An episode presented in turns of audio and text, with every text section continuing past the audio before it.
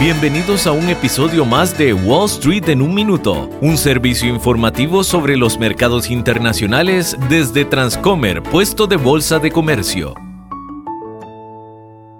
Hola, soy Arturo Londoño, corredor de Bolsa de Comercio. El reporte de precios al consumidor en los Estados Unidos del mes de septiembre muestra un aumento continuo en la inflación que sigue creciente y podría significar que la Reserva Federal subirá casi con toda seguridad la tasa de interés en su próxima reunión y posiblemente también en diciembre. Wall Street se desplomó el jueves por la mañana tras la publicación, pero luego ocurrió algo interesante. El SP500 terminó el día con un alza de más del 2%, su mayor aumento desde marzo 2020.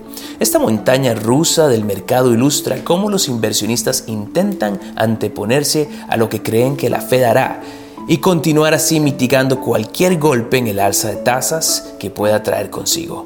Algunos analistas temen que la Reserva Federal vaya demasiado lejos y se vea obligada a dar marcha atrás a finales del próximo año para contrarrestar lo que podría convertirse en una recesión.